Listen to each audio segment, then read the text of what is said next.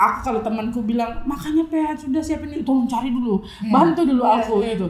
Tapi ada juga yang menggunakan aplikasi-aplikasi kayak yang di Teras Nawang itu, aku ngomong sebutin namanya gak enak. Dia pakai aplikasi jodoh Kristen. Nah, aku mau sebutin namanya aja gak enak, padahal kan ya nggak apa-apa juga ya.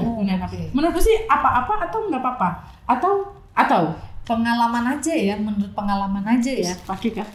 Enggak, maksudnya justru itu dekat dengan orang di sekitarku. Contohnya kalau adekku kan dengan istrinya itu kan lewat aplikasi. Oh masa? Wah, ini seru banget ini.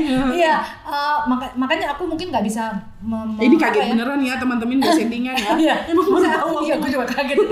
Aku nggak memposisikan diriku untuk mengutarakan, tapi aku cuma mau lihat adekku saja ya, yang memang udah contoh konkret di depan mata gitu ya. Aku sampai heran, ini kok tiba-tiba ada orang ini gitu loh. Emang dari mana? Ternyata dari aplikasi apa yang link apa kayak itu. Nanti gue bilang. Pokoknya dari aplikasi itu. Dan mereka tuh menggunakan nama, adekku pakai nama Chandra, terus yang istrinya sekarang tuh pakai nama tuh Caroline. Kayak gitu. Jadi makanya aku kan yang hadiahin mereka cincin kawin ya. Jadi di namanya di cincin itu sesuai dengan nama yang mereka masuk di aplikasi itu. Oh, sesuai aku dong. Ya iya. Aduh. Pokoknya begitulah ya. Indonesia aja nggak pakai nama, pakai angka Romawi. Kalau kita pakai distusial pas. Nah, terus emang ada gitu. Bukan kan podcast itu jodohku. Udah gitu. Nah, udah itu dan ya sampai aku bilang, ya ampun, kita aja yang udah kenal lama aja ini ya kayaknya butuh proses gitu. Ini kok kenal, tapi ya itu cuman aku tanya sama adikku kok bisa begitu ya, enggak tahu aja ketika ketemu itu. Ya pertama pastinya karena aplikasi ya, jadi hanya sebatas chat, sebatas telepon aja gitu, sampai pada akhirnya berani untuk ketemuan gitu. Dan memang kata adikku pas pertemuan begitu juga memang rasanya memang ya orangnya sama ya dengan apa yang selama ini mereka komunikasi lewat chat ataupun lewat telepon gitu. Dan malah adikku malah lebih excited ketika bertemu gitu ya. Share ya aplikasinya ya. Gue kira mau share ceritanya. Aplikasi. Adikku tanya, ini deh aplikasinya. Nah, kayak gitu ya. Jadi kayak gitu. Jadi menurutku dan baru-baru kan ini ya. Enggak deh. Ini kalau udah lewat lah, mereka ini sudah 4 tahun perkawinan gitu ya. Dan dalam proses itu juga ya masing-masing bisa adaptasi baik adikku ke keluarganya, baik dia istri adikku ke keluarganya kami. Ya sampai sekarang fine-fine aja tuh. Gitu. Ya memang mungkin ketakutan orang menggunakan aplikasi itu karena ada banyak contoh tindakan kejahatan yang terjadi dengan modus cinta, tapi ternyata kayak film di Netflix itu loh, Tinder Swindler ke apa itu, yang ternyata dia penipu, yang akhirnya membuat perempuan-perempuannya, cewek-ceweknya itu ngutang di banyak tempat. Bukan juga bicara soal pacaran, tapi persahabatan yang terjalin dan lain sebagainya. Cuman berarti bukan aplikasinya yang keliru kali ya, kita yang memanfaatkan aplikasi itu. Ada sepupuku juga akhirnya ya dulu zaman-zaman email katanya, dan menikah dengan orang Belanda yang memang bagi dia istilahnya konservatif, yang harus nikah gereja dulu, nggak kayak yang kebanyakan yang karena sekularisme jadi free sex dan lain sebagainya. Ini yang memang hidupnya baik dan lain sebagainya. Ya ada orang-orang yang memang kalau sudah jalannya ke sana gitu ya. Betul. Dan memang dia harus, kita harus pandai-pandai juga. Ya harus ada percakapan yang dijalin sebelumnya, ketemu juga kita bisa lihat, mempertimbangkan. Gak cuma sekadar karena ini kita paksa ketemu, klik match, udah jadi dan lain sebagainya. Betul. Kalau memang kita niatnya membangun kehidupan rumah tangga, maka harus ada sikap serius untuk membangun cinta, apapun yang kita pakai, entah dari teman, entah lewat aplikasi gitu. Jadi aku sih mikirnya bukan aplikasinya yang keliru ya. Penggunanya. Kalau dia tidak bijaksana, contohnya kalau kita menggunakan aplikasi tapi kalau kita bukan di taraf yang serius gitu ya. Terus yang penting dapat pacar aja segala macam tapi nggak punya, karena kalau menurutku ya memang waktu pas dalam proses itu Adekku juga banyak bercerita, mereka memang udah langsung mempercakapkan apa pandanganmu, terus apa kalau menjalin hubungan tuh apa tujuannya ke depan, segala macam. Jadi memang ibaratnya ya mungkin karena penggunaan aplikasi ya, harapannya memang ketika klik itu ya betul-betul udah memang ada dalam visi misi yang sama gitu ya, punya pandangan yang sama, punya tujuan yang sama. Jadi ketika didorong juga oleh pertemuan gitu ya, ketemu nih face to face nih, jadi malah tambah lebih klik gitu. Jadi tapi kalau kita sekedar menggunakan itu hanya mau bereksperimen kayak apa sih gitu ya, terus sekalinya di sana udah harap-harap cemas, yeah. Terus ya menurutku sih keliru juga ya, ketika orang mempermainkan itu gitu ya.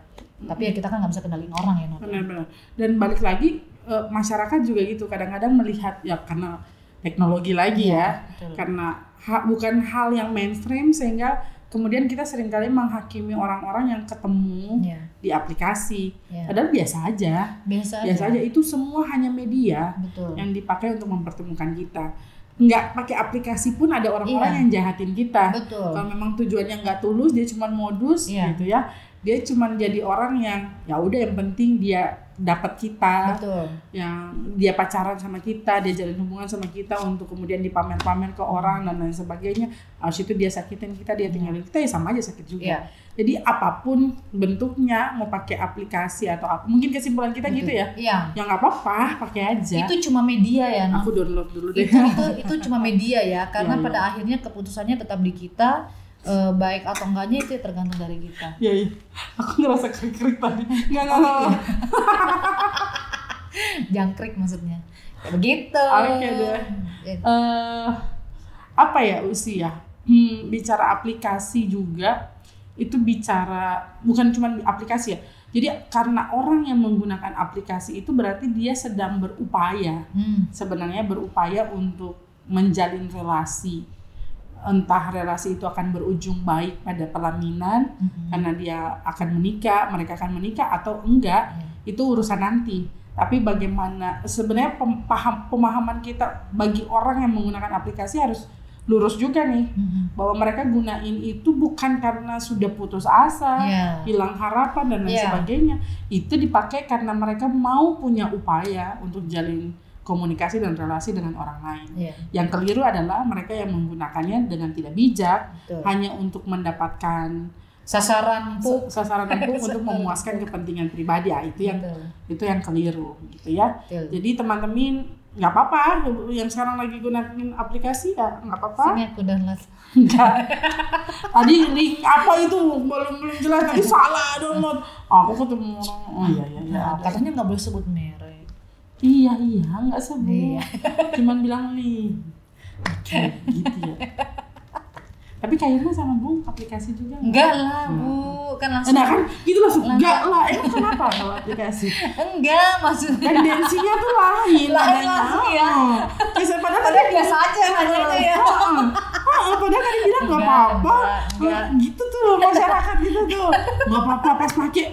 Kamu ngapain tuh? Bukan, maksudnya kan Diko kan tahu ceritanya aku sama buku, terus aku ditanya kan aku shock.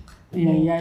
Enggak ya. Enggak. Aplikasinya gereja ya. Aplikasiku tuh gereja, teman-teman GP, mentor, dijodoh-jodohin. Emang suka gitu kalau dijodoh-jodohin itu dicomlang-comlangin ternyata mikir pelan dulu. Jangan-jangan dia ya.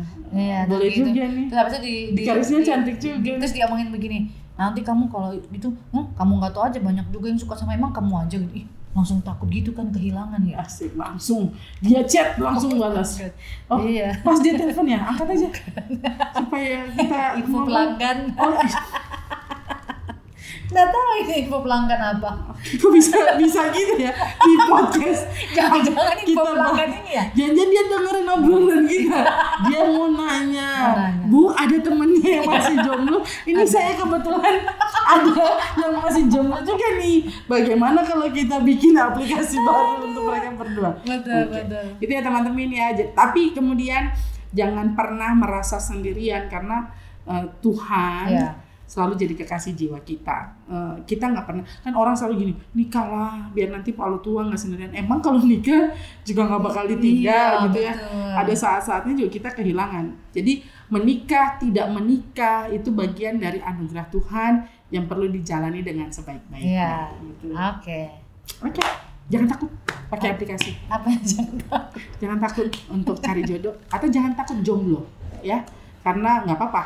Kadang-kadang kalau kata Luna Maya, nggak apa-apa, mending gue nggak nikah tapi bisa tersenyum dan tertawa daripada udah nikah gue nggak bisa tersenyum dan tertawa. Jadi maksudnya dia seleksi benar-benar, dan ya gitu, balik lagi. Kadang-kadang ada orang yang memang beruntung di keluarga, ada beruntung di sini, tempat lain, gitu ya. Diberkati ya, nggak beruntung juga ya, diberkati ya.